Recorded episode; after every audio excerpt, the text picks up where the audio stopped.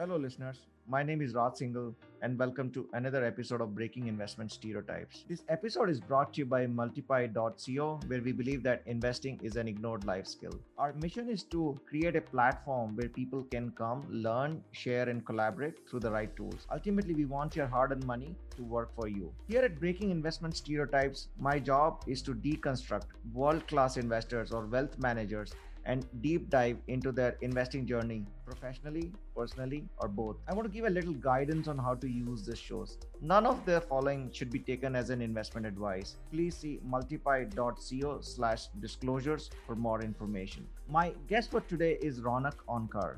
Raunak Onkar is a co-fund manager and the research head at PPFAS Mutual Fund. After a bachelor's in IT and an MBA in finance, Raunak started his capital market journey with PPFAS over a decade ago. As an analyst, he covers a variety of businesses and sectors and is a regular speaker at PPFAS monthly financial opportunities forum series, which you can watch on YouTube. So, without further ado, please enjoy my conversation with Raunak Onkar. Hey, Raunak, let me start with your career, which has been like mine. You know, you joined Parag Parikh, which is more known as PPFAS, as a young intern, and have since grown to become the co-fund manager and head of research at the AMC. So, many congratulations on your journey. So can you talk a little bit about this trajectory and how was it evolved with one organization? Thank you, Rajkumar. Yeah, it's been a hell of a journey and I cannot believe it's been so long. The interesting part is when I was doing my MBA, uh, even before that, when I was doing my graduation in IT, uh, this bug for uh, investing got in somehow. I don't know why and kept on reading about Buffett and uh, Ben Graham and all those sources that everybody has read from in the beginning or the early part of their career. And that was fascinating. And by the time I was in my third year of graduation, I realized that owning an IT business was better than working for an IT organization. Natural progression was to do an MBA. And during my MBA, uh, there is a period of internship. And that's when I approached PPFAS. It was the only company on my list. I had no other company I could have gone to. If they would have said no, then probably I would have found something out. But the reason why PPFAS was so interesting is at that time, Parag Bhai was the only person who used to write about behavioral finance in the open. And I don't think anybody from Indian markets was actually talking about those topics, and it was quite fascinating. So got lucky, uh, got into PPFAS.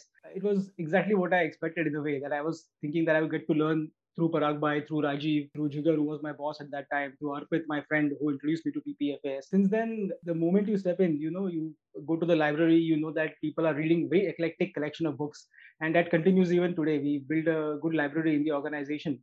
Uh, and it was a learning organization from the get-go. Uh, and you could understand that everybody, the emphasis was to learn and grow and help the organization that way.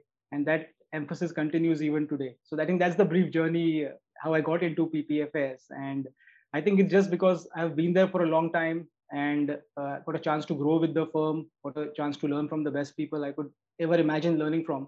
I think that's how I've ended up here. So that's that's very fascinating. I know the, to have something planned out as as you thought about it. That that's that's a great one. And you spoke about uh, behavioral part of investing. And you know off late i've been realizing that uh, the behavioral aspect has been so important. So we'll come to the behavioral aspect later. But before that you know I how would you describe uh, ppfas mutual funds investment philosophy?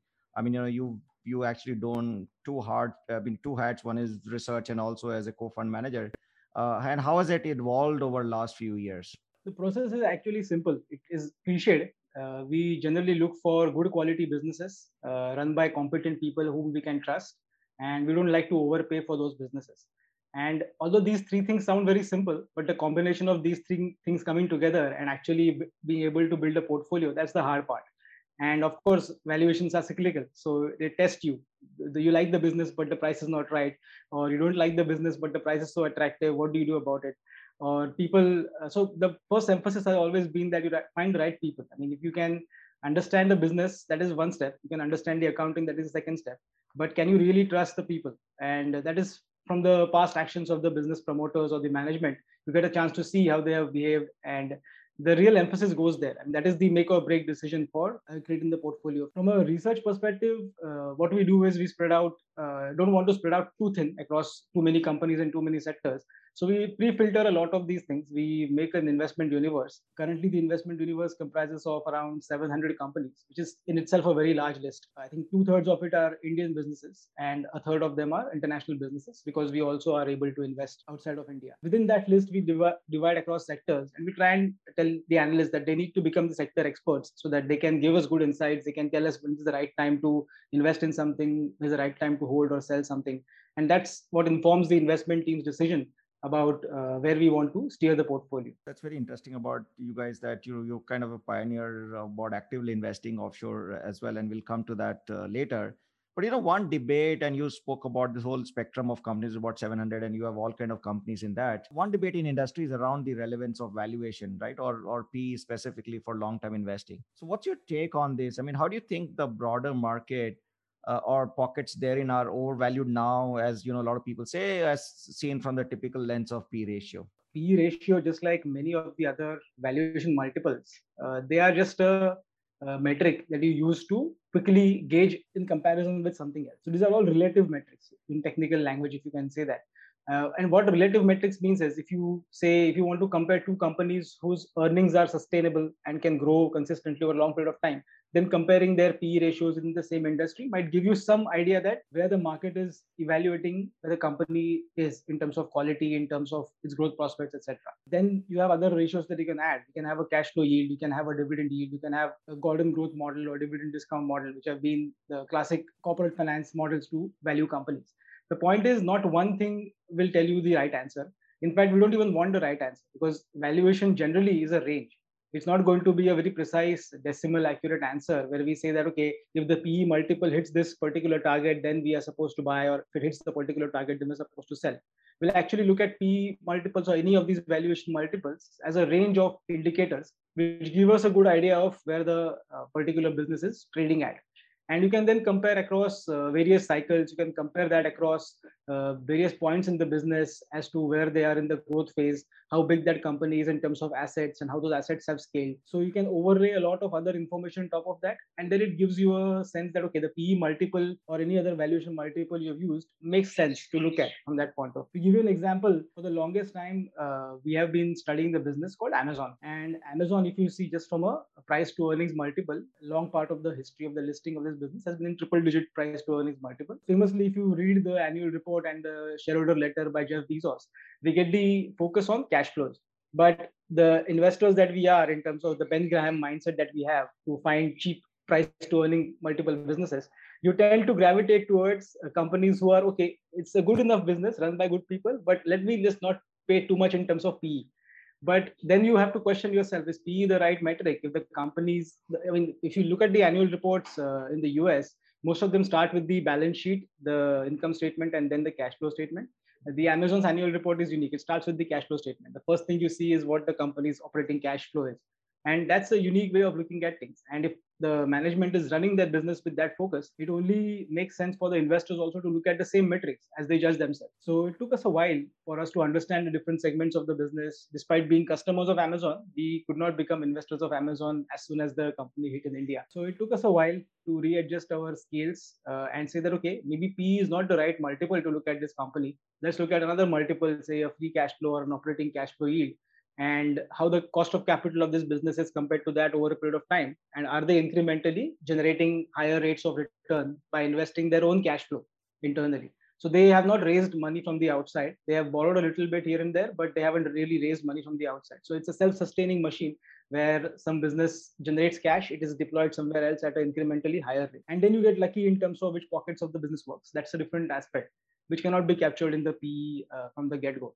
so I think any multiple we look at is going to be a range and not a precise uh, target or a decimal accurate number. And that's where I think the first genesis of the idea started that maybe is this the right metric to look at or is a combination of various metrics to look at? I think amazon is a very uh, you know interesting example. And i was just reading that you know a i mean you know you, you're about their you know they focus on the cash flow statement. And then they keep generating cash in one business and deploy another. And AWS was a clear example of where actually they deployed and it became a, such a huge business for them. It also does one more thing that since you're not profitable uh, because you're spending money actually as investment and you know a lot of that is going in intangible investments as well you know which is becoming a great focus after people like michael Mauboussin and all those have started speaking about the competition doesn't focus too much because they're only focusing on that you you're not profitable you're burning money and how long will you sustain by burning money but they're not realizing that by the time they have gone ahead so long uh, that nobody can catch them, right? I was always amazed that Jeff Bezos was able to hold 25% of equity of such a large company and never diluted because they never raised external equity. So it's incredible to learn some of those businesses. You know, I heard you talk a lot about your concept on conviction, you know, being one of your core principles. So, can you explain your process of building conviction in a thesis, either as an industry or a stock, and, and why is that so important? Conviction i think is a concept i have read when i was learning about investing. I still learn. And a lot of these senior investors they talk about conviction uh, either directly or indirectly about talking about their investment journeys.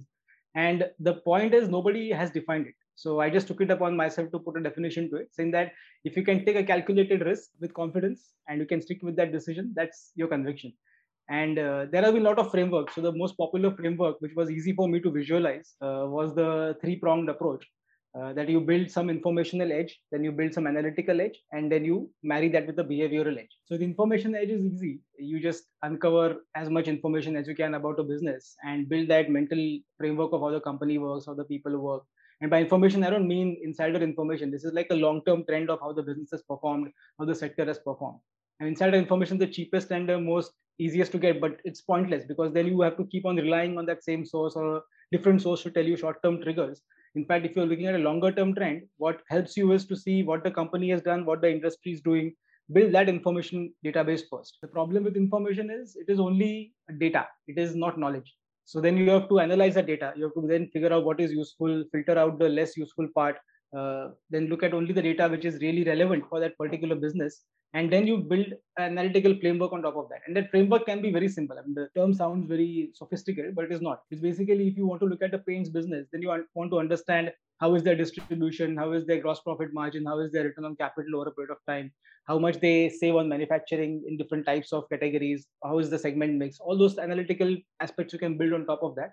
And you compare all these analytical aspects with the other competing businesses in that category and thirdly, I think is the most critical part where we don't give too much thought because there is no framework available over there. It's just temperament which you build over a period of time. So if you are a temperament of a person where you want to trade more often and you don't rely, you don't trust information at all, you don't trust yourself at all in terms of being able to hold on to something which is valuable, you might go in and out of really good businesses and you may not get a chance to get uh, into them again at a good price. If you are a person with a temperament where saying, okay, uh, if I've made a decision, I will hold on to it. I will keep on monitoring it for a while, and that gives you a long enough time frame to study the business and uh, invest, and then you meaningfully build a portfolio around that. Then you have a longer term template. I mean, these things sound very easy to say, uh, but every day when you see the prices and your portfolio moving up and down, the temperament is the part where all the information analytical work really pays off where you're able to hold on to good ideas, where you're able to enter at the right price, where everybody is screaming that the world is on fire. You need to just see through the smoke and say, okay, this is a particular thing which is interesting and this is available at a cheap valuation. Let me just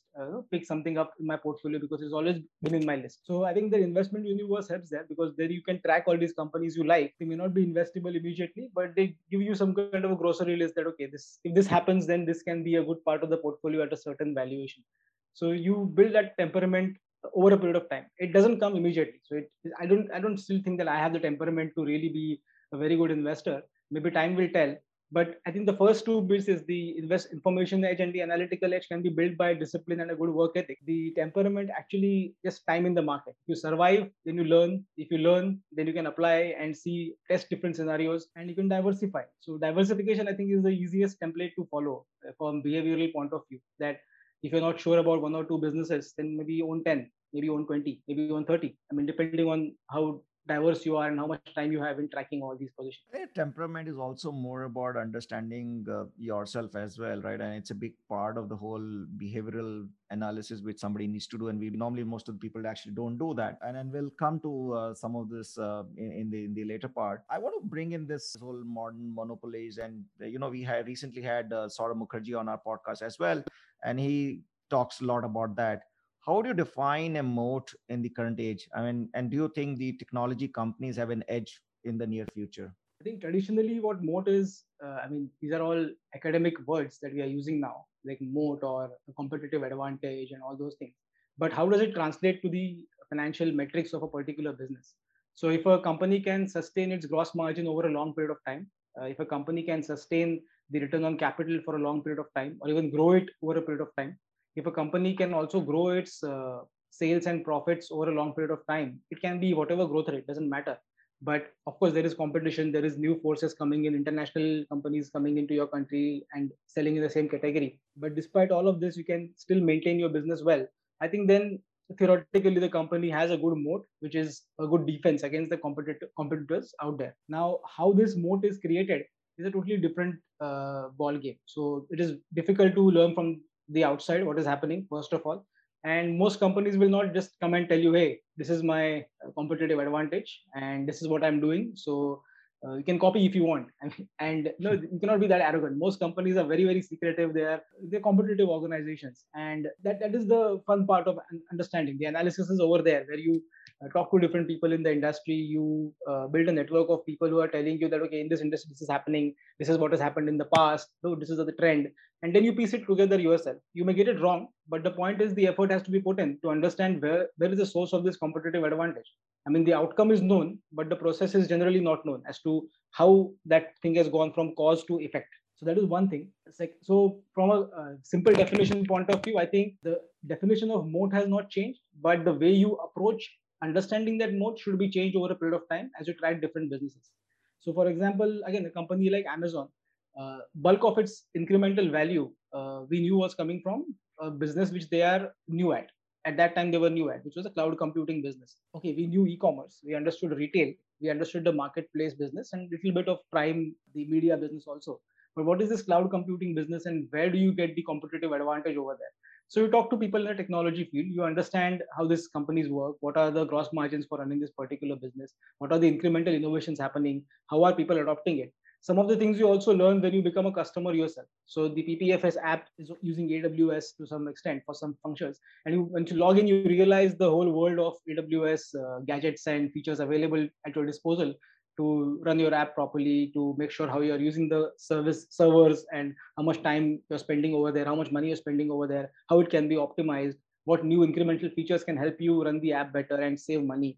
So when you see all those things happening i mean we are a very small organization with a small development team who can do that. But if you scale it up to much larger organizations who are now depending on the cloud you immediately see that there is value over there. And not just for amazon any of the competitors who are having a good uh, cloud computing business available so this information doesn't come to you uh, maybe in the annual report. It won't come to you by reading some media articles or just talking to a few people. You over a period of time keep on incrementally building that knowledge and not knowing where it is leading to. But your goal is known that you have to understand this business as to what hap- what is happening. And you can in the end have only two options. One is you understand to some extent where the probability of you getting it wrong is lower so you then pull the trigger and say, okay, now this makes sense to invest. Or the other one is you put it in a too difficult box. Then it's something which is impossible to understand and I won't be able to track it or understand it at all. So you put it in that box and that company then goes out of your radar altogether. So I think the conviction moat and all these things are built in together where if you put in the effort to understand the competitive advantage, only then that moat is valuable to you as an investor. Otherwise, it exists in some uh, realm, imaginary fantasy land, where you are not able to see it from your vantage point. So I think you, you, you mentioned about while talking about conviction about information and how do you consume the incoming information as well. Uh, so there is a little doubt that you know we are in an information age, and how do one approach uh, behavioral aspect of investing given the so much of information overload? How do you decide what information to consume and what to ignore? Right, amount of technical information is doubling every two years, which basically means that a student who's starting a four-year technical college, half of what they learn in their first year of study will be outdated by their third year of study. So, how does one navigate this whole overload of information?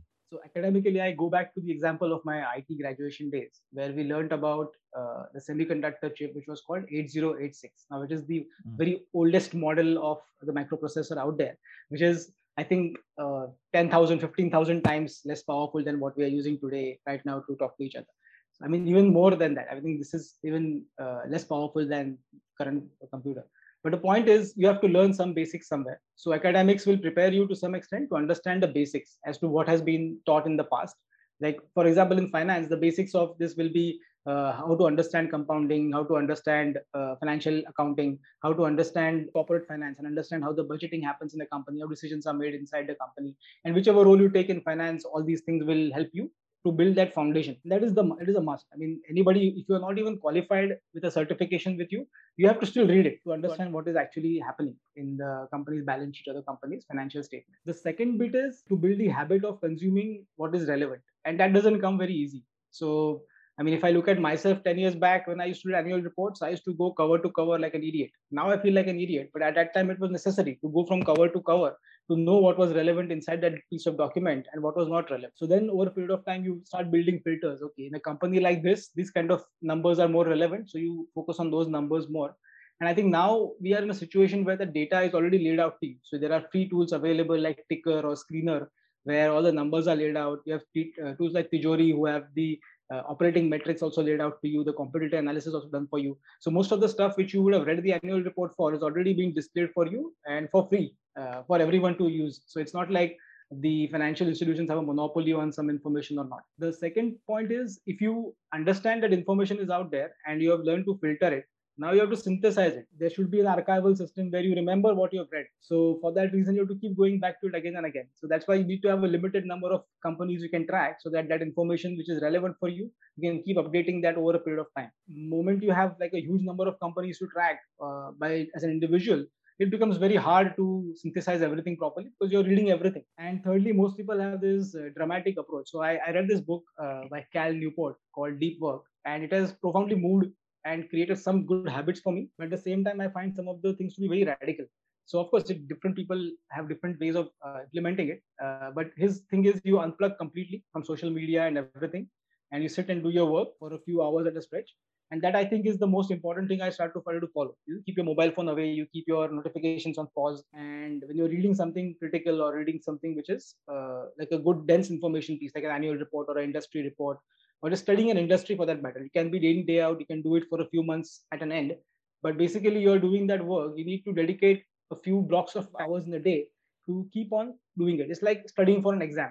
You cannot just read for five, 10 minutes, then go on your Instagram and scroll the feed and come back and read something and then expect you to remember and retain and synthesize everything. That kind of a habit, which is a little radical for most people, I think it is required to be followed because we are distracted very easily to be quite often thirdly once you have that concentration once you have the information sources which you want to learn from everything in place then all you have to do is start putting it together and that does not take too much time because once you know what you're looking at you know exactly where to look for uh, different guide guidance. If you want to talk to somebody in a particular industry you know exactly which person to tap. And for that you use your creativity. You tap into your uh, immediate network of friends. You tap into linkedin network professional networks. You reach out to people. You do cold calling. There's a lot of on the ground work which is invisible from the outside. And there are then patterns which you can use. So for example there are two books which i found uh, extremely useful one book is by uh, james valentine it's called best practices for equity analysts so if you read that book it's like a time and motion study of an analyst like somebody put a camera on the person's head and they watched him do the work him or her do the work and if you see, uh, it gives you all these day-to-day habits of what an analyst does. It can be a sell side or a buy side. And now these are the observational habits. Okay, this is how the person spent that uh, time to do that particular work. And of course, everybody has limited time in the day, but how to optimize that? So a book like Michael Shearn's uh, Investment Checklist, which again is one of the most profound books I've read, because it's a comprehensive list of some 300 questions which you can ask about a particular business. And if you answer those questions, you know everything there is to know about that particular business. Is that enough? It's not, because incremental information will keep coming up, but at least it will set up a good foundation of how to filter your information. Now I'm giving you these bookish examples because it's easy because it's already available out there. If these books were not available out there, probably I would have written a book about them. But since they're already out there, uh, these are easier to use and you can uh, implement these templates uh, by choice. You can just choose what works for you and uh, create all these network of uh, information sources and the discipline of daily sitting in one place and doing your work. So we'll, we'll look forward to reading your book whenever whenever you get the opportunity to write that. Uh, but you interesting topic you talked about is you know the coming to the zone and detoxing from digital media uh, uh, you know uh, reclaiming your time. And actually incidentally there is a there is an app now called reclaim. So uh, it's it basically you know you can add to your calendar and then it puts a blocks of time during the day whatever you want you know one hour two hour and block that time for whatever purpose you want to.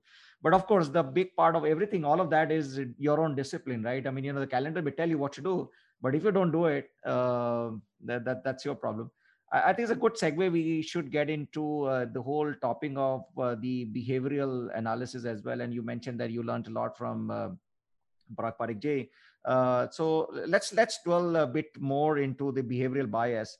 And there are a lot of biases. And i was just reading uh, incidentally today only a paper from the fidelity on that. Uh, there are biases like anchoring bias confirmation bias. And uh, you know right the muhammad ali said that i don't know what i'm talking about but i know that i'm right so a lot of people have their own biases recency bias herd bias uh, ambiguity aversion bias and there is a great uh, daniel ellsberg paradox on it. Uh, myopic loss bias you know more pain uh, in loss there's more pain in the loss uh, then more gain in the profit. So can you talk a bit more detail about in terms of you know because you've been a great student of a behavioral uh, science as well especially from the investing point of view uh, help us understand your way of thinking through all this. So i think like most people my education of uh, behavioral biases started from parag bhai's articles and talking to parag bhai. Parag bhai's books also mention all of these things. Uh, the interesting thing was the next step was to read about the sources from where these biases were researched and who dis- who discovered them to be honest. So then you naturally come to daniel kahneman amos tversky their research on all these different biases and because the experiments that they conducted uh, over the past several decades have informed them that humans are inherently biased and if you have read daniel kahneman's life story he also admits that this is not something you can cure yourself of uh, and this is something which was a little disheartening because okay i'm aware of all these biases uh, and I know what actions I need to take uh, to mitigate some of these biases. But then there is no guarantee that you will be able to, and you will not even know that you have uh, been succumbed to a bias or not until somebody points out, "Hey, this is your bias that you are looking at right now." So that was a little disheartening, to, be very honest. But the interesting point is there is another school of thought considers that Daniel Kahneman's uh, story as only incomplete. I would say a foundation to understanding that there are biases. Then there is a school of thought, and one person who has written very uh, very well about this topic is Gerd Gigerenzer from the Max Planck Institute, and his books are out there. It's a fascinating uh, all his books and papers as well. But he says that all these biases that we talk about are not something we should avoid, but it's something we should try and cultivate and try and control them segment uh, sequentially. It should not be something where you say you can completely block yourself from confirmation bias you can completely block yourself from anchoring but he's saying use it in a meaningful way uh, while making decisions. So one film i like about this particular topic is uh, the film called sully the tom hanks movie. And i absolutely love it because some of the things that uh, he does so i'm not going to reveal the plot because many people have not have seen the movie. You do definitely watch it. But uh, he's a pilot and the plane's engines uh, are on fire and uh, they don't work right after takeoff. And they have a decision to make whether to land in the hudson river near new york or go back to the airport.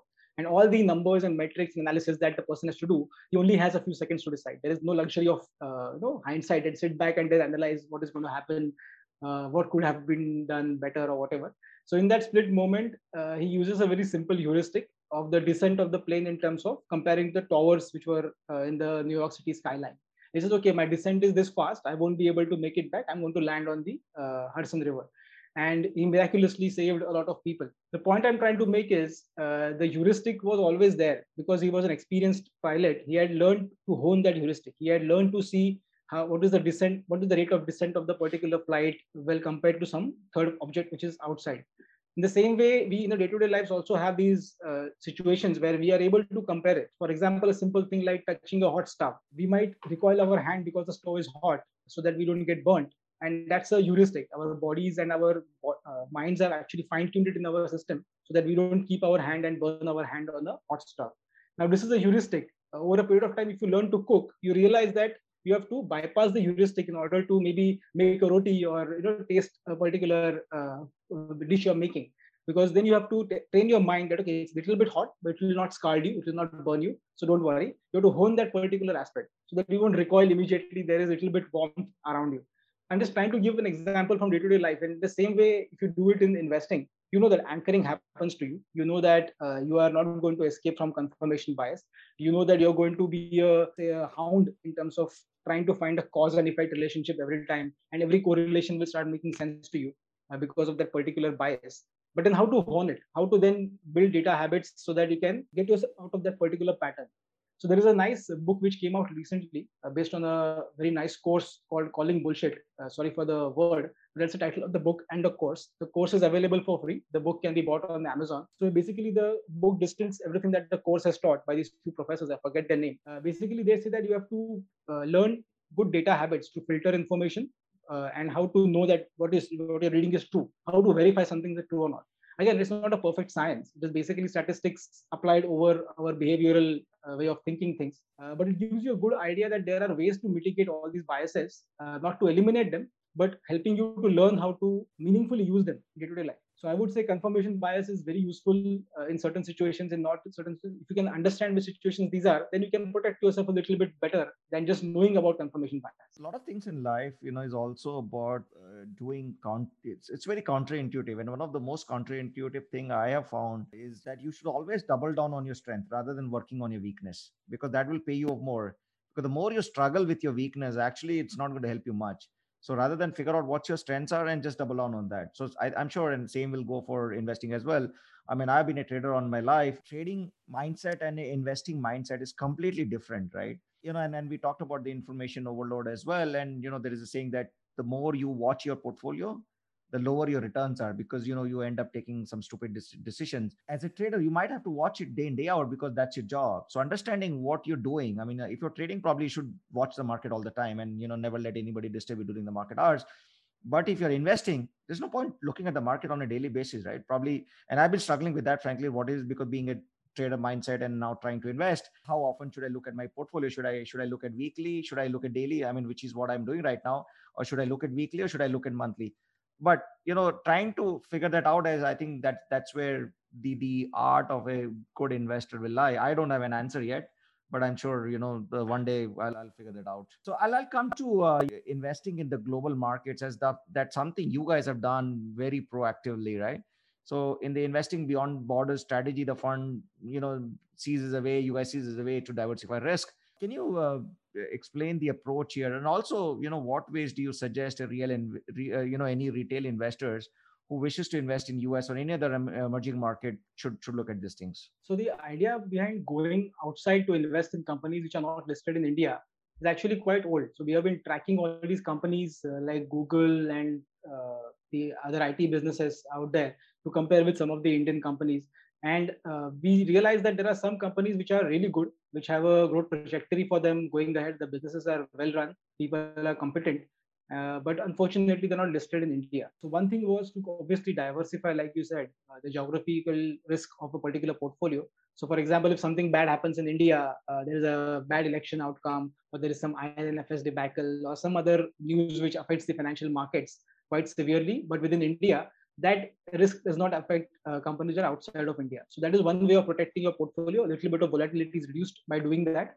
So that is one primary reason to go outside. The most important reason, the second reason was uh, these companies are not listed here, uh, but these are growth engines. These are companies which are new age technologies available out there. Uh, and you know you use them every day like the smartphones we use the softwares we use we use them every day unfortunately the source of these uh, softwares is outside of our country we're using we're relying too much on technology which is not made by us. So if you're relying on that as a user and you're sometimes paying a subscription or you're you're the product you're actually looking at the ad and monetizing those particular tools uh, why not have a chance to invest in them? So as an individual uh, the problem over there is you have to either go through the mutual fund route or a etf route uh, or the second which is the more expensive and tax less tax efficient route is by actually putting your money creating an account somewhere in a foreign market a brokerage account like we create over here and then you send your orders and trade accordingly. Then you have to also take on the currency risk. You'll be unable to hedge meaningfully over there. Every time you send money from here to there there is a forex transaction fee. If you bring money back here there is another transaction fee. Then there is the dividend withholding tax which uh, most developing countries charge. There's so many other elements. You can learn about these things. It's not like it's impossible to not learn. And you can build a portfolio. You can also make returns on top of that. It's not a problem. But these two are the better ways of investing So what we realized is uh, when uh, the mutual fund product was being created, this was the whole idea that we needed at least a third of the portfolio outside this country from geographical diversification point of view. Secondly, there are so many good businesses out there which we would like to own, but they are unfortunately not listed in India. But these are global companies exposed to global markets. Their revenues are diversified, uh, and they are new technologies and run by good people and available at discount valuations.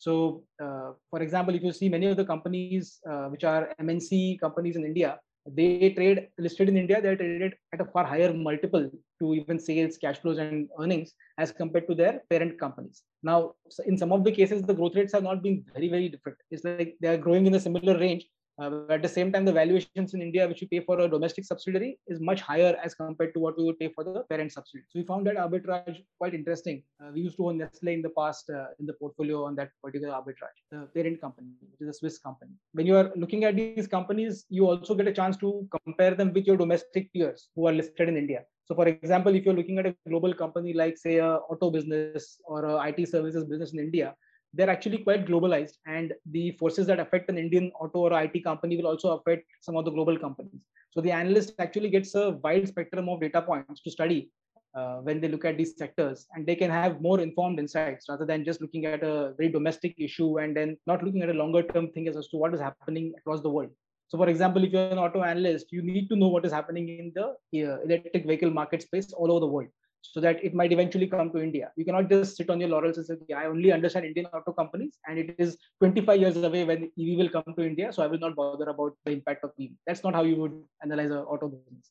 Or if you're looking at an Infosys or a TCS, you will want to look at companies like Accenture, Cognizant, or Capgemini, or all these businesses outside, because these are uh, business models which are similar, but they are run in dramatically different ways. Because you can see the difference in gross margins, you can see the difference in net profit margins of all these companies. So it gives you a more informed view while tracking these companies also, and you're also free to choose. And because we run a mutual fund product, it gives the investor a way to invest in rupees and take the money out in rupee we manage the forex risk by hedging some of the forex currency risk ourselves. And it's a more tax efficient way because we limit that exposure to about 30% of the portfolio which lets us become an indian equity mutual fund. So there are several ways to invest. I'm not saying there is only one way to do it. Uh, like i said etfs are there index funds are there. You can put your own money there. You can also have a mixed approach like we are doing.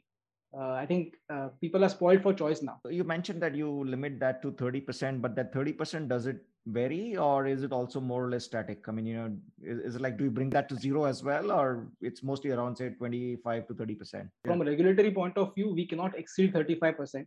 But from a historical point of view, we have stayed in the range of 25 to 30 uh, over the past eight years. So that's been more or less static, I would say. And there's opportunities uh, also available. So it's also a function of having companies to buy and invest yeah. and stay invested in that period of time. So if valuations are at a tear in global markets and we're unable to find good ideas, we have an option to reduce the global exposure and uh, invest more in domestic markets or stay in cash if both markets are equally expensive. So, uh, you know, we've spoken about the international market, but coming back to the Indian market, uh, are there any particular uh, sectors, segments, you know, how are you looking at the overall Indian space right now? Uh, you know the commodity has been on tier some of the you know steel and chemical companies have done well. It companies are also trying to catch up now. I mean overall market has gone up as well. But from a next couple of years perspective do you think certain sectors going to do better? So there are several sectors. So for example i'll just walk you through the journey of the portfolio. So if you see the portfolio on an average of PPFAS mutual fund the flexi cap fund i'm talking about because it's the oldest uh, scheme that we are mm-hmm. running that portfolio has not changed very dramatically. So we have a churn ratio of about uh, less than 10% on an average. It has rarely gone beyond 20%. What that means is when we look at companies, we look at holding them for at least five years. And we also communicate to investors that if you don't have a horizon of five years, please don't give your money to us. From that point of view, we need to look at a longer term thing. So the current portfolio is structured around uh, companies like technology services companies, digital advertising businesses, uh, e-commerce, retail, uh, then there is auto companies. Uh, then there are uh, financial services companies, which are on the lending side as well as the non-lending and the transaction fee-based side. So these are basically capital market intermediaries like exchanges, or even the lending side. We have only a portfolio of three banks. What we realize is you build a portfolio of these things, and you keep on adjusting based on your outlook, where you think that the opportunity is better for a particular period of time. So, for example, in the last uh, since the pandemic began, the lockdowns began, we strategically reduced our exposure to the lending businesses because we were we knew that these are good companies to own in the portfolio to some extent but we did not know uh, uh, how badly the NPAs effect might hurt their balance sheets over a long period of time. So in the short term, we knew there will be some pain. In the longer term, these are good businesses. So we strategically reduced our exposure to some of the lenders, uh, and we added to some of the intermediary companies like the capital market intermediaries I mentioned earlier. We also continuously kept on adding to opportunities where technology will actually improve the uh, prospects of these companies, uh, adoption of technology. So, for example, in enterprise software, we have so many companies who are uh, selling software, selling cloud services. So we added to that area of the portfolio. We realized that IT services business also, which were actually confused of the demand scenario in the first quarter of the lockdown, immediately following the next quarter, they were saying that, hey, uh, there's going to be actually bumper demand. We uh, can't hire enough. Uh, so in the quarter, you saw the reversal of demand happening in some of these sectors, and that actually also led us to make sure that okay, this particular sector is important from a tailwind of business point of view. So we retain some of the holdings in that portfolio as well. So it's a diversification across different sectors. Uh, we think we hope that everything does well, but we know that realistically some of the ideas will not play out uh, in the near term. They will might they might take a little longer to play out. And till that happens, some of the other ideas, like you mentioned, the cyclicals, the metals, and all the other uh, ideas, they will take the market to a different level and we will underperform at that point. So that's perfectly fine. As long as the longer term performance is stable, the absolute returns are good. At the same time, we beat the uh, indices that we have chosen to a certain extent. We are okay. I mean, that's very comfortable for us. As long as we don't lose money. So the point is protect whatever you have and not take some rash decisions because this is something which is fancy in the market. We have to chase it right now. We don't do that. So just to follow up on that, you know, I think in the recent communication, you guys have uh, indicated that you know you'll be investing more in uh, small cap companies going forward. So what is the thought here? Is there a more recency bias to that? So what the communication intended was, uh, as the fund size has become a little larger, the ability to buy large quantities of a particular business, which might be a small, mid, or even uh, slightly closer to the large cap, it becomes limited. Uh, one thing is, of course, market volumes are sometimes not in our favor. So you have to look for block deals, bulk deals to acquire the shares of a company you like. Secondly, uh, you might also hit the paid up capital limit for each and every company that we are looking at. So if you like a business which is in the mid to small category, uh, but we may not be able to pick up a large chunk of that business. But there are four or five other companies in the mid to size category that we also like. So we are okay to stretch a little bit in terms of adding a few more names in the portfolio. That's what we meant. Let's talk about the risk management here. So what's your your and the fund's uh, risk management process? You know, how do you look at things uh, from the risk management point of view? From technical point of view, I think liquidity risk, uh, some of the commitment risk. For example, if you bought something and you realize the business is bad, I mean, then you have to get out of it. You cannot just hope that the company does well. So selection risk is always there where you build a portfolio of companies and some of them will not do well some of them will really do well as a business not as a stock. Stock is secondary. Thirdly uh, the three cliched parameters i mentioned right? I mean do you understand a company's management well their thought process and their ability to run that business? Is this business going to be a good quality business? I mean we are seeing the numbers today. Might be say a high return on capital business over the past 10 years but will the next 10 years mimic what has happened in the past 10 years or is it going to be materially different? And that is where we spend most of our time trying to understand as a team and we debate this even internal presentations debate all these things uh, as to where uh, this company is growing over a trajectory over a period of time as compared to some other company in the sector. And thirdly we don't want to overpay. And that is more of a subjective call. It, it, I, I don't think i can ever pinpoint to you that this is the right valuation for something uh, we are buying? In fact we might as we keep on evaluating something we might keep on buying as the price has gone up over a period of time because we feel that the business's value has also gone up in that particular period. So the valuation is justified. So you can keep on adding a business uh, like you say you keep adding up as the price keeps going down. At the same time we may not chase something which is uh, fallen quite dramatically or we may also chase some stock which has fallen dramatically. We realize that the market has unfairly uh, valued some company and the stock has been beaten down momentarily and we would do that. Again these are not i would say written in stone kind of thing. It is something where we just know that in a particular business it makes sense to chase valuation if liquidity is there. In a particular business it may not make sense to chase valuation because sector might outlook may not be that great. So i think different companies require different ways of looking at risk parameters but this is how you build a portfolio. And most importantly you diversify. You don't get stuck in the particular sector with a large chunk of your capital over there or you don't expose yourself too much to one particular company where you are unable to then uh, mitigate your risk because your portfolio will move every time the company moves up and down in the stock market. So diversify meaningfully diversify geographically uh, not overpay for good uh, companies you like and uh, always have a grocery list of businesses which you like and you may want to buy or sell at a particular price. That is the broad risk management framework. Now the topic about the asset light or asset heavy right? I mean you know which has a stronger outlook as per you guys? Platform companies continue to grow shareholder value or will they be outperformed by capex heavy businesses which in, in current scenario looks like? Uh, what do you guys think about that? I think to categorize just by capex is a little unfair because where is the capex happening is a very important question to understand. It's like an incremental investment that the business is doing. If a capex is going in an area where the business has a high chance of growing their business because of that capex uh, and return on capital will not suffer on that new investment then i think that capex is justified. And you should reward that capex because people have thought of putting that capital there. So you cannot create a company like amazon by not investing in capex. Uh, so if you look at the asset increases in companies like amazon or even Facebook, these so-called platform businesses, these actually have a lot of capex uh, they're doing right now to scale their operations on the ground as well as in the cloud. So many of these companies generate that kind of cash flow to sustain the capex internally and don't have to go to the market, which is a good thing. You want companies to do that, and they're also able to expand themselves in different areas. So sometimes you might feel that okay, if uh, a company like Amazon made a phone, the Fire phone, which was a failure, at that time. It did not catch on in the market. Uh, it never actually the nobody can talk nobody talks about that phone anymore because it doesn't exist. So yeah, it's a failure. They invested in that area, but did it break the company's balance sheet? No. So it's a calculated risk somebody took and it failed. And you cannot punish people for trying different things and uh, getting some things wrong and getting some things right.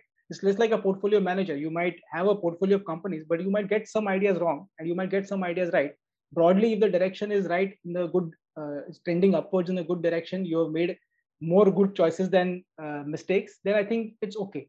And that's why I don't look at capex as a binary thing, whether it's capex or no capex. Of course, you want companies which are asset light. It makes your return on capital look a little attractive. But if the capex is in the right direction and if it gives you a strategic advantage, uh, then I think it should be looked at in a different way. And uh, should be given the due regard in the valuation as well. Biggest hallmark of a good management is how efficient they are from the capital allocation point of view, right? The best management is always the best capital allocator, and they will always create a lot of value uh, for the company and for the shareholder over a long period of time. So I, think we have spoken in uh, you know good enough of time on spend on you know the whole investing part, and I want to come to some of your personal stuff as well so i see that you are a very um, you know cross sectional learner and you apply learnings from books and you mentioned some of those uh, comic strips documentaries and even movies and you mentioned one of them uh, you know during our conversation. And then for our listeners we will actually uh, put them all as part of our show notes. Beyond that would you like to recommend any other books or any uh, documentaries or anything for our audience? So i think it's uh, it will be uh, just to recommend one or two things because there's so many things you learn from the daily basis uh, so what I do is on my Twitter timeline, I keep putting stuff which I find interesting. So maybe if uh, viewers are or the listeners are interested, they can keep a look at my Twitter timeline periodically. And I also learn from other people. So many people are sharing it. So I also share their what they are sharing, uh, good podcasts or good documentaries, good films. Uh, so of course I learn from other people's recommendations. And if somebody says this is a good book, I will put it in my reading list. I will buy it on my Kindle and read it later. But the most important thing for me is whenever I learn is uh, what do I want to understand and if that question is uh, in my mind a little bit clear, then I know which areas I want to search on the internet and which books are relevant in that area. I can dig them out over a period of time. If particular movie has referred to something in a particular way, then you get a different context. So I read a lot of fiction. I watch a lot of fiction. Uh, I also read a lot of non-fiction and watch a lot of non-fiction. But none of them are. Uh, I cannot put a pattern to it. That this is how it all comes together. Because I don't know. This is all in hindsight. So when I look back in time, I know that okay, I've learned from all these things but there are so many things which have not been very useful. They're just for entertainment. So they may have gone in uh, the back of my mind and i've forgotten about them. But the things that stick with you is somewhere you can connect it to something which you're thinking about. And that's the reason you uh, observe something uh, which clicks something in fiction or non-fiction and then that becomes part of your thought process. Then you build on top of that by reading something more. Then you extensively use uh, search resources like google and things like that and you go into that rabbit hole of you no know, click link after link after link after link and you keep climbing down that rabbit hole and hopefully you stop somewhere meaningfully when you are satisfied with this enough that you've learned. Uh, i think the more interesting thing is being in an organization like PPFAS it gives you that opportunity. So i mean i told you about the library right? So we have been carefully curating the library. Now it's about 450 books right now and even uh, we encourage all the staff members not just the research team to just go and pick up a book from the library and read. It might be something which you never read about. It might open up some thought process in your mind which will be useful for you personally or might be useful in your day-to-day job or it may not be at all. It's just for entertainment. And i think you pick something up and it then connects different things. You will not know until you read it or you observe it.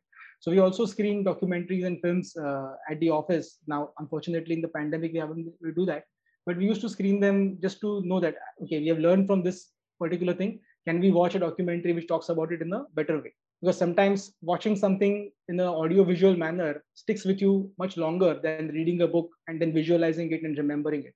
And with books the problem is you have to keep going back to them. You cannot just read it once. So for me at least i cannot read it once and remember everything. I have to read something two three times to actually uh, etch it into my memory that this is something which is very important so I meticulously note down everything. I everything is digitized now because I used to have these diaries and notebooks in the past, which became very hard to index and find information in. So in one uh, streak of uh, madness, I just scanned everything and put it everything on the computer. And I realized my handwriting was not good enough to recognize everything. So eventually, over the past four or five years, I realized I've digitized most of my notes, so I can search and go back to the archives and see if something is worth remembering something is worth using, uh, something maybe just useful to read again because it was a timeless thought which you wanted to go back to.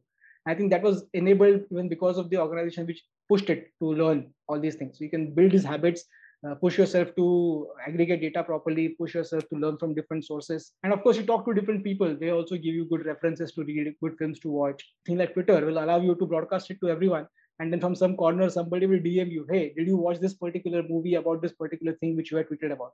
Then it's gold right? I mean you get so many different resources to enjoy on the you know, i think uh, on the comfort of your home. Yeah a couple of things you know uh, uh, i've realized that i buy too many books than i read.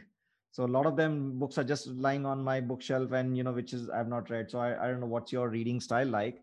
Uh, secondly you mentioned a bit about the journaling part and i you know a lot of people are and I've also started using some of this new age form, right? You know, uh, Research, uh, uh, Notions, and you know, those are basically databases to uh, put down uh, some of the thoughts so that you can you can reference them later. So I don't know what's your. I mean, you know, you said that you digitalized most of this thing and you can reference back, but any other uh, thoughts? I mean, bo- on both the topics. One, how do you read so many books? you know, which I find very difficult, and you know, how do you journal your thoughts? So I'll talk about journaling first. That is something which I've evolved to my own level of comfort now.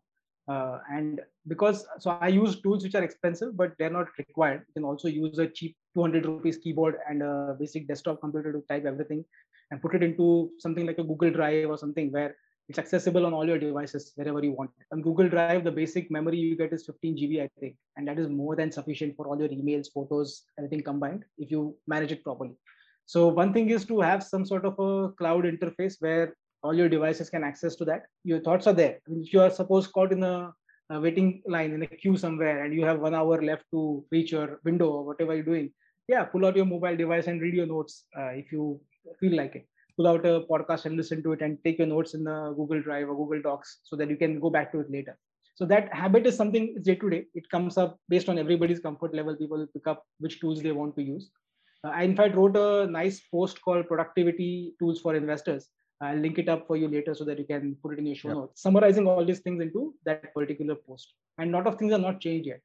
And on the reading part, I have the same uh, disease like you. Uh, I buy a lot of books, uh, don't finish a lot of them.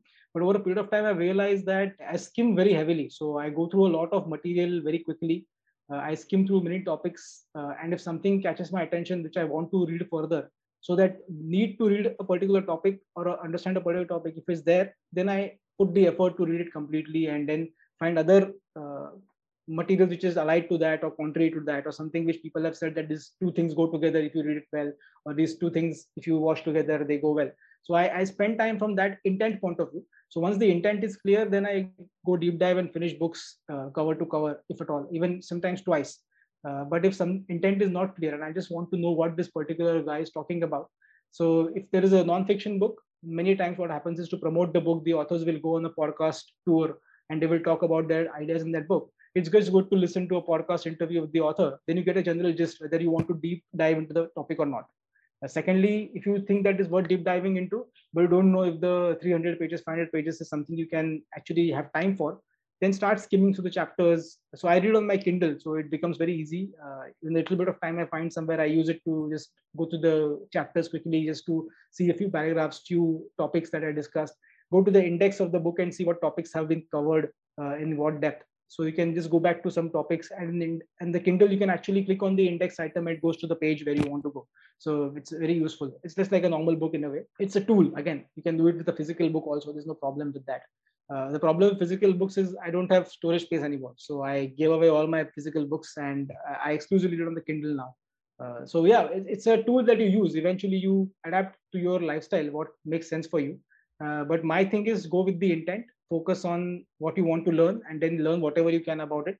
Or if you want to just be broadly aware of things, just skim through a lot of things. You may have purchased the book, but it may not be worth reading the entire book. The author got its due worth in terms of the money you paid for the book and you learned a little bit about a topic which you otherwise would not have learned about. And maybe in the future you know that this topic you want to learn you know where that book is in your collection. I think it just opens up these uh, weak links to various topics in your mind which you can then strengthen later on by reading more about them and make it into a highway.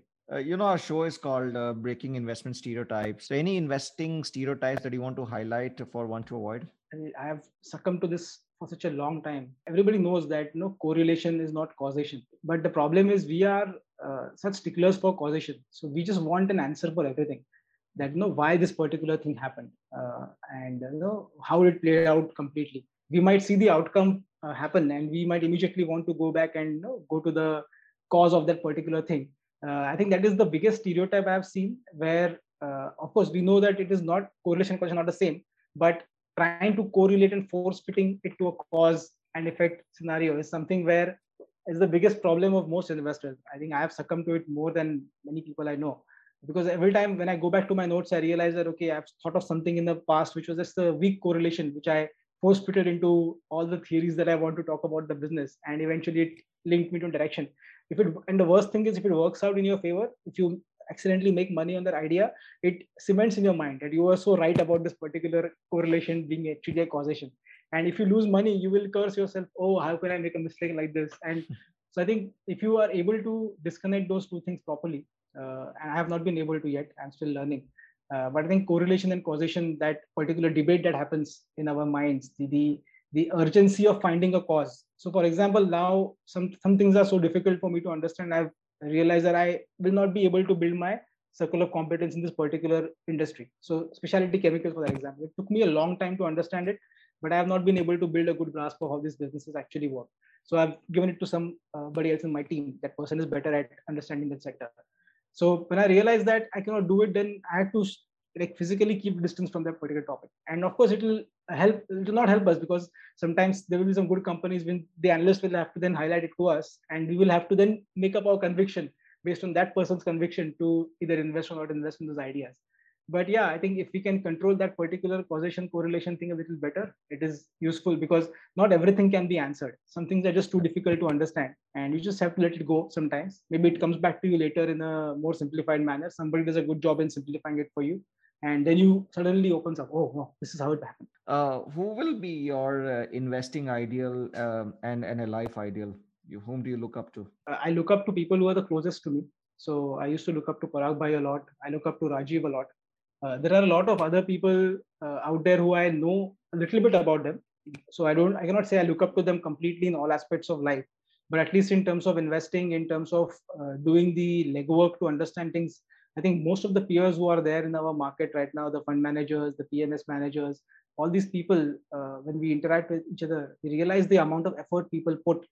Uh, that actually energizes me. It, it, tells me that okay, this is okay. If somebody else is doing so much effort, what stops me from doing that? Because we are in the same business, we are earning money in the same markets, we are probably having same investors also sometimes.